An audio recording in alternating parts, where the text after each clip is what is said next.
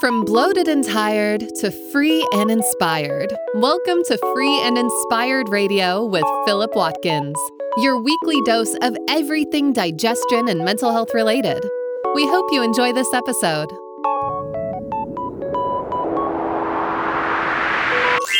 Here is your host, Philip Watkins. Yes, yes. Hi there. Welcome to another episode of Free and Inspired Radio. I'm your host, a naturopathic practitioner, Philip Watkins, and I'm grateful to have you with us today. If you're new to the show, well, the title says it all. It's all about feeling free and inspired and exploring the many different avenues you can take to get there. Whether it's deep dives on digestion and mental health solutions, or guests who offer their own stories and answers, I hope I can be the type of guide you can rely on to unlock the agency you have to reach your own mental and physical competency. Let's get started with what's coming up on today's episode. Coming up on this week's show. Welcome, welcome. Another episode, episode 14 to be precise. In this episode, we ask the question What is leaky gut? And why do you need to know about it for digestive and mental health? Now, the title really just says it all. I remember walking through an airport and seeing the caption, Do you have leaky gut? on the front of Women's Health magazine and smiling as if it seemed finally that these terms have crossed over into the public vernacular. And of course, this was actually when we could fly. As a side note, shout out to all of my peoples living in the snow dome of Hong Kong right now. We can't leave. It's like the Truman Show. Anyway, enough of that. The term leaky gut and its symptoms and causes are becoming highly ambiguous to my patients and readers alike. And this is why, in this episode, I'm going to attempt to clear up some of the confusion and look at some of the key points to simplify things a little more, little more, and to help you perhaps prioritize your understanding of leaky gut and along with uh, what some next steps might be. So, who's actually at risk of leaky guts? That's a pretty good start. And what causes it? So, as of the beginning of 2022, depending on when you're listening to this, that's when I'm recording it, there are many different hypotheses around what makes the gut leaky. And there are, they are as varied as you could possibly imagine. Generally, activities involving some kind of stress on the body comprise the bulk of this list, and uh, once again, this list is incredibly broad. So the top of the list starts with what we see in some of the research, so things that have been proven, things like endurance exercise, non-steroidal anti-inflammatory use, and pregnancy. Yep, pregnancy. That was the top. Of, that was the top three. That when I actually did a proper research-based search, that was what came up. So other potential causes, which are a little more tangible, uh, would be things like antibiotic use via the creation of high levels of the opportunistic bacteria that can aggravate the intestinal lining or barrier, high fat diets, and other commonly used food additives such as emulsifiers, often found in things like coconut milk. Big one, big one, food additives. And I always forget to mention psychological stress as well. So it's easy to see why in many cases you're kind of damned if you do and damned if you don't when it comes to leaky gut. But let's not get too stuck on these things and spend some time exploring what these stresses do by getting to know the intestinal barrier a little more intimately. Whilst it's possible to do some solid research using the term leaky gut, your best bet if you are research or scientifically minded is to use the term intestinal permeability. This different definition refers to the notion that the intestinal lining can become more porous or leaky, if you like, but under the influence of very, various forms of stress, and is, in my opinion, a little clearer in the sense that the permeability can actually get better, uh, whereas a leak, you know, may need some work.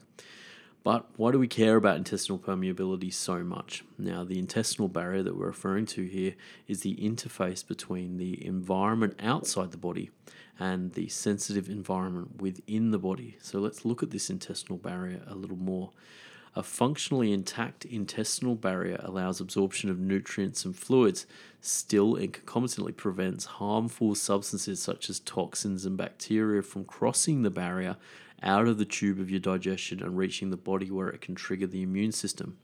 The barrier itself is made of a few different layers or components Now, the first layer consists of active parts of the immune and digestive system that produce antimicrobial substances that protect the lining from being colonized by undesirable organized crime like opportunistic bacteria that you can come through the consumption of food or inhaled uh, in the sense of things like mold. So I'm sure if you've listened to some of the episodes, uh, the other episodes of Free and Inspired Radio, you would have heard of some of these immune and digestive components. But for the sake of the people who haven't or are new to the show, welcome. These components include things like bile, which is secreted into the small intestine from the gallbladder, gastric acid, so that's produced in the stomach, pancreatic, pancreatic juice. Uh, secreted into the small intestine from the pancreas, and other forms of bacteria that have a probiotic or think positive effect against these undesirable forms of bacteria. Now, a microclimate containing water, mucus, and immune cells within the intestinal lining strengthens or further strengthens the intestinal wall's physical barrier. And here we see higher quantities of bacteria fighting molecules and immune cells again such as a, an immune system component you would have heard of previously, secretory IgA. So that's an immune marker that we see in comprehensive stool exams that you can get tested. Circulating and keeping guard, these are very, very important immune cells so that once again, undesirable species of bacteria don't form colonies on the lining, breaking down the barriers to the bloodstream. So maybe you're actually seeing a bit of a theme here. The main aim of a lot of the components that build up the intestinal barrier is to stop undesirable bacteria forming colonies on the lining and then causing the inflammation that can lead to this increased intestinal permeability. So the body is taking various measures to stop this from happening, which may actually give you a clue of how important it is. Consider that this microclimate that we just mentioned's primary purpose is to protect the sensitive epithelial cells within the final layer of the intestinal barrier. But wait a minute, what are in epithelial cells? I think that's a good question and essential when we look at how intestinal permeability forms. So let's take a little left turn and talk about epithelial cells for a second. Epithelial cells are similar cells bound closely together to form the lining of many body surfaces. Just think of bricks on a wall. You're not going to use different types of bricks, you're going to use the same type of bricks, and that's very similar to how epithelial cells are. So you can find epithelial cells in the digestive, respiratory, and urinary tracts, and the glandular system, and the brain, which will be important soon. But here's a sneak peek of where we're going here. Intestinal uh, epithelial cells that get inflamed or infected can initiate an immune response via increasing inflammatory cells attract the appropriate immune cells to the problem site. So I'll just say that again. Epithelial cells that get inflamed or infected can initiate an immune response via increasing inflammatory chemicals or cells that attract the immune system to where the problems are. So, whilst they're considered the most sensitive part of the lining of the intestinal tract, epithelial cells also secrete their own antibacterial substances to support the work of the layers we've previously discussed. And we're going to be coming back to this later. And just remember that I mentioned that epithelial cells are very heavily concentrated in the brain as well, and it all makes sense. First, I think this might be an, a good time to take a little bit of a break, gather our thoughts, and when we return, we'll deepen our understanding around the lining, the epithelial cells, and their contribution to this and its composition. And so it's clearer from where these links are coming. Whew, that was an intense bit of information there. I hope you stay with us, and we'll be back with more of Free and Inspired Radio after the break.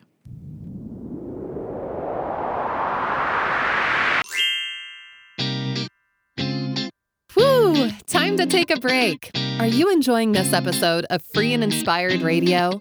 There's no better time to take back your personal health sovereignty. If you want to connect with more free and inspired episodes, simply subscribe to your favorite podcast platform or visit the website at www.philipwatkins.health for more information. Let's get back to the show.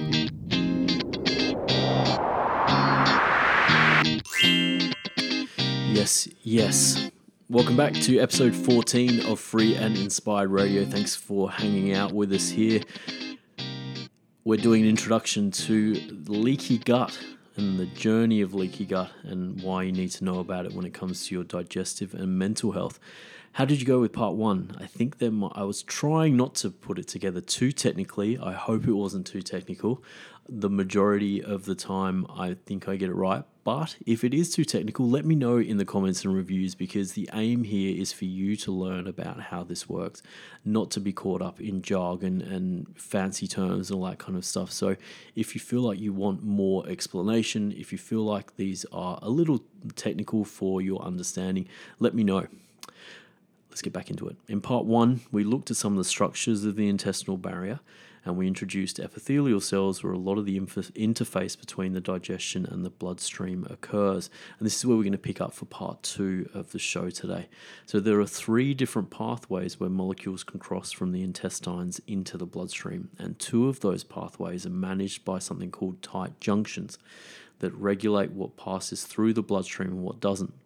These tight junctions are the link between the epithelial cells. So if you're thinking about a brick wall, think about the mortar between the bricks. And here you have the tight junctions. Consider them, or at least metaphorically, uh, consider them similar to immigration at the airport, where molecules queue to gain permission to access the body, if that helps. Um, it's here where actually things begin to unravel, though, for thing for those who are experiencing the stresses we mentioned above. So once again, inflammation, overgrowth of bacteria, these are the types of stresses that can break these tight junctions down. So, currently, there are a few reasons why the tight junctions within the intestinal lining can become more porous. Uh, although it seems more work is needed on the research front to confirm this. Even though, if you're involved in natural medicine, the concept of leaky gut, I mean, is old as can be. But if you actually look into the research, it still needs a little bit more uh, clarification in its understanding, if, if that makes sense. The proposed godfather of leaky gut, or at least the first person to identify the process of the loosening of the tight junctions in a lab, is NIH head Alessio Fasano, or at least I think he's still the head of NIH. And he states that one of the breakthroughs in intestinal, per- intestinal permeability was the discovery of a molecule called zonulin. Now, a, a, molecule he says is the only physiological intense, intestinal modulator described so far. So basically, an imbalance in gut bacteria that colonizes on this intestinal barrier, even after the best efforts of the immune components above, or you know that we mentioned previously, create a disproportional amount of this zonulin, leading to the tight junctions losing their integrity. So I'll just repeat that again. The imbalance of gut bacteria that colonizes on the intestinal barrier, even after the best efforts of the immune system, creates a disproportional or or higher amount of the zonulin that we mentioned, and that zonulin then breaks down the integrity of the tight junctions. Imagine if immigration, to use this metaphor again, had one desk manned and then another desk unmanned, and you could walk through either one. So, which one would you go through? You, if you're anyone. If you're living in Hong Kong, you're going to go through the unmanned one because you've got to get home.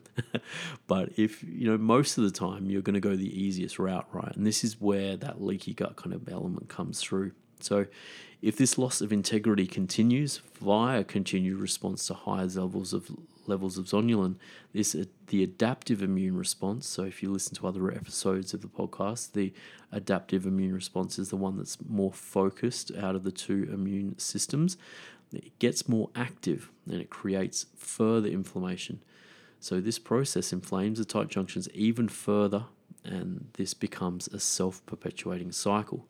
So, the zonulin gets too high, creates its own version of inflammation, and then the adaptive immune system responds to that high level of immune of zonulin and creates more inflammation and that's how that cycle goes. And you can think that as that inflammation just compounds itself constantly then we start to see the epithelial cells and those tight junctions start to lose their structural integrity and become leaky. So whilst it's possible that the overgrowth cause, you know, primarily the, the bacterial overgrowth cause an increase in zonulin. It's also been found in high levels in people living with celiac disease, suggesting that gluten is also a significant trigger of zonulin. And this is interesting also for those living with or thinking about gluten in the sense that non celiac based gluten sensitivity uh, patients often see that pop up in um, comprehensive stool tests and things like that. So it, it's an interesting one there. It's thought that gluten is actually mis- misinterpreted by the zonulin system as, as a harmful antigen, thus leading to inflammation, and then further suggesting that the zonulin production is primarily a defensive response. A response, though, that depending on the source you refer to, can lead or cause a host of consequences around chronic disease. So, intestinal permeability or leaky gut doesn't just cause digestive problems, its effects can be vast.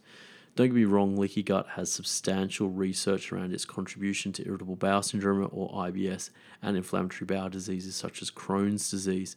Conditions, though, with limited research, meaning that we might be wrong, but we're not sure yet, associated with leaky gut or intestinal permeability, notice I'm kind of using those terms interchangeably, include the following. Asthma, autism, Parkinson's disease, multiple sclerosis, eczema, psoriasis, depression, chronic fatigue syndrome, non alcoholic fatty liver disease, obesity, metabolic syndrome, and rheumatoid, rheumatoid arthritis, to name more than a few. Now, an important note on this list is that we're yet to understand the deeper mechanisms behind how intestinal permeability causes these conditions on a deeper level. There are theories, though, and I've referred to these theories just a little bit before. Gram negative bacteria that colonize the intestinal lining, creating the zonulin response we discussed previously, have a particular habit of releasing endotoxins called lipopolysaccharides, commonly known as LPS. These LPS molecules, due to their proximity to the more porous tight junctions we touched on before, get into the bloodstream, causing chronic low grade inflammation. And that's referred to as something called metabolic endotoxemia. So you can look that up if you want. As this form of inflammation continues to rage on over time, it causes broader systemic inflammation across the body, hence why the list of conditions mentioned before eh, are actually mainly associated with high levels of inflammation. Now, let me pause and take a break from the transcript and the and uh, the direction here and explain a, a way of thinking about low grade systemic inflammation. So, imagine you had a pot and you left that pot on the stove at the lowest possible flame and you went to work and forgot about it. Chances are that when you got home, you freaked out about not burning your house down or potentially burning your house down, but that low flame didn't really affect the integrity of the plot the pot too much over the course of that 12 to 24 hours. Now, imagine if you left that pot on that low flame for weeks, months, or years that low flame would slowly but surely affect the integrity of the pot. And this is what we're referring to with the problems caused by low grade systemic inflammation, in that it's not enough for you to feel pain all the time, but it will slowly, slowly degenerate and slowly uh, affect the tissues and organs in your body over time. So, a little bit of a diversion there, and this is getting very long, but you can see why these details are quite important. So, what do we need in the future to learn more about this? I think that's really important. So, one of the critical things we need to see in the research, or at least at the time of doing this episode, is that the correction of intestinal permeability helps with the prognosis of some of these non gastrointestinal based conditions that we've listed previously here. From an anecdotal point of view, clearing gram negative bacteria and rebuilding the digestive and immune systems afterwards have led to good outcomes for my patients, which I think is a good start. But you didn't, you, I, I think it's always important to kind of suggest that there's a reality here. There are very limited research studies looking at the correction of intestinal permeability and the successful follow on correction of conditions. So hopefully over time and with you know the right research methodologies and the correct you know application of maybe natural medicine or other things, we're going to be able to prove that the correction of intestinal permeability or leaky gut leads to the correction of these deeper conditions. Moving forward though. You didn't expect an episode of Free and Inspired Radio not to include the brain and gut connection, I hope. I didn't think so. So look, let's look at the brain gut connection relation to leaky gut. So this particular connection actually stuns patients, and I remember I was just as as amazed when I heard it postulated by Datis Kharrazian or Dr. Datis Kharrazian almost a decade ago. But if the theories are true, it explains how this type of inflammation is attributed to many psychiatric conditions. So here we are leaky gut leads to leaky brain. Now, specifically, a leaky blood brain barrier. So, remember when I asked you to remember the epithelial cells in the brain? Well, the same epithelial cells that create a barrier in the intestines actually also create a barrier for the brain. And the channels or tight junctions are also part of the immigration process, if you like, of molecules that can get into the brain. So, if the brain becomes more permeable, we start to have a few problems. So, this leaky blood brain barrier bit was first found in mice studies or mouse studies in 2014 when researchers concluded that the gut microbiome or microbiota influenced the blood brain barrier and its permeability. A further discovery launched the, launched the concept further when researchers realized that small bacterial molecules, such as the LPS molecules that we mentioned previously, can leave the intestinal barrier and travel to other body sites, including the brain, causing more inflammation in the process. As an extension to this, I remember an article I read on Science Direct where they were doing autopsies on Alzheimer's patients and they were, I guess, for want of a better way of describing, it, kind of chopping their brains in half. And they were finding these bacterial molecules that we just mentioned in the brain or evidence of them um, in in these patients. So it's a pretty pretty crazy thing. But if you're if you're a regular listener to the show, you'll you'll be used to telling me this, uh, used to me telling you this, that this subject or leaky brain that we're talking about very much deserves its own deep dive and its own episode, and I'll definitely be doing so. But to express the importance of leaky brain, the scope of mental health conditions such as depression and neurodegenerative disorders such as MS or multiple sclerosis and Alzheimer's disease is the tip of the iceberg when it comes to this leaky brain concept. So, what is intestinal permeability and why do you need to know about it to solve your digestive and mental health problems? That was the question of the episode, right? Suppose these theories we've discussed in this episode are accurate, in the case that we may be looking at the origin story of a large populate proportion of the chronic illnesses that people in our modern society are living with not just the mental and digestive ones or oriented ones that we've you know we focus on for you, our listener in this show, but more. I mean, diabetes, for example, or obesity or arthritis. I mean, these are things that people live with on a very large scale. For them, furthermore, whilst we haven't explored the solutions much here, natural medicine has the tools and testing facilities to gain a quantitative and personalized intervention. Now, these uh, I mentioned next steps in the beginning of the show, and some of these next steps would be something you you hear me recommend a lot, which is to go and talk to someone about it. Go and talk to someone who's seen thousands of cases of leaky gut, for example, and get some testing done. You can see evidence of leaky gut in low secretory IgA that pops up in comprehensive stool analyses. Uh, I know the GI map does zonulin levels if you're interested in zonulin, and that's going to get a deep dive episode as well because zonulin is incredibly interesting. There are, as I said, many different ways you can use uh, stool testing specifically. If you're in the US, there are other measures you can look at LPS markers uh, to get a sense of whether or not you have leaky gut. Uh, there, I guess you're getting the point. We can test for the intestinal permeability markers, and we can also test for some of these gram-negative bacteria that we, we mentioned that can cause the inflammation that lead to the leaky gut side of things as well. So hopefully we've got some information here for you about an origin story for some of those mental and digestive uh, conditions that you're looking to help with. I hope it's helped, and I hope maybe there's some light at the end of the tunnel, or at least some form of explanation as to what the hell leaky gut is. What do you think?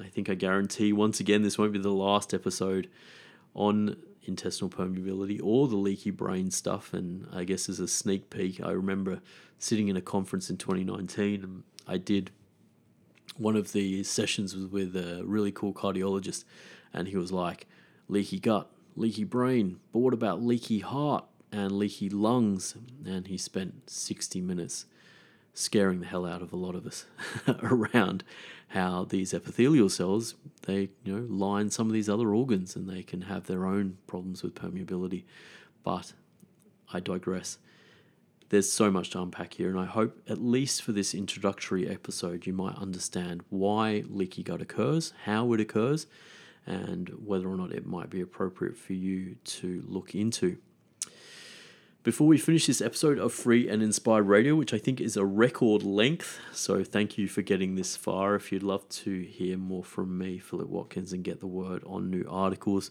podcast episodes, and more, jump over to the website philipwatkins.health, which will be launched in a few weeks, and join our community via the newsletter. Sign up on the homepage there. You'll be able to see the transcript for the show as well as at the same place where you'll be also able to see the references that I've used to create this episode, which on last count, I think there were 22.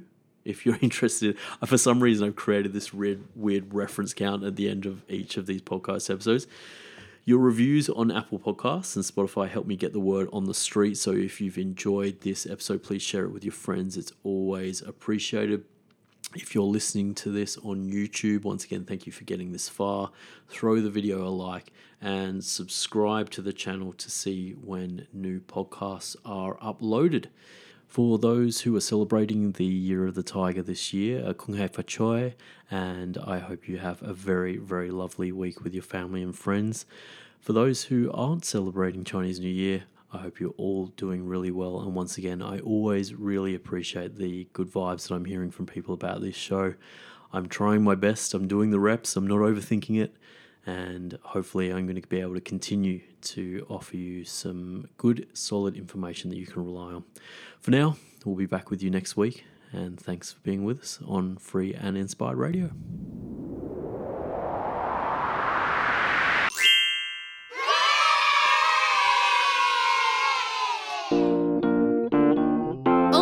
Gosh, you made it to the end.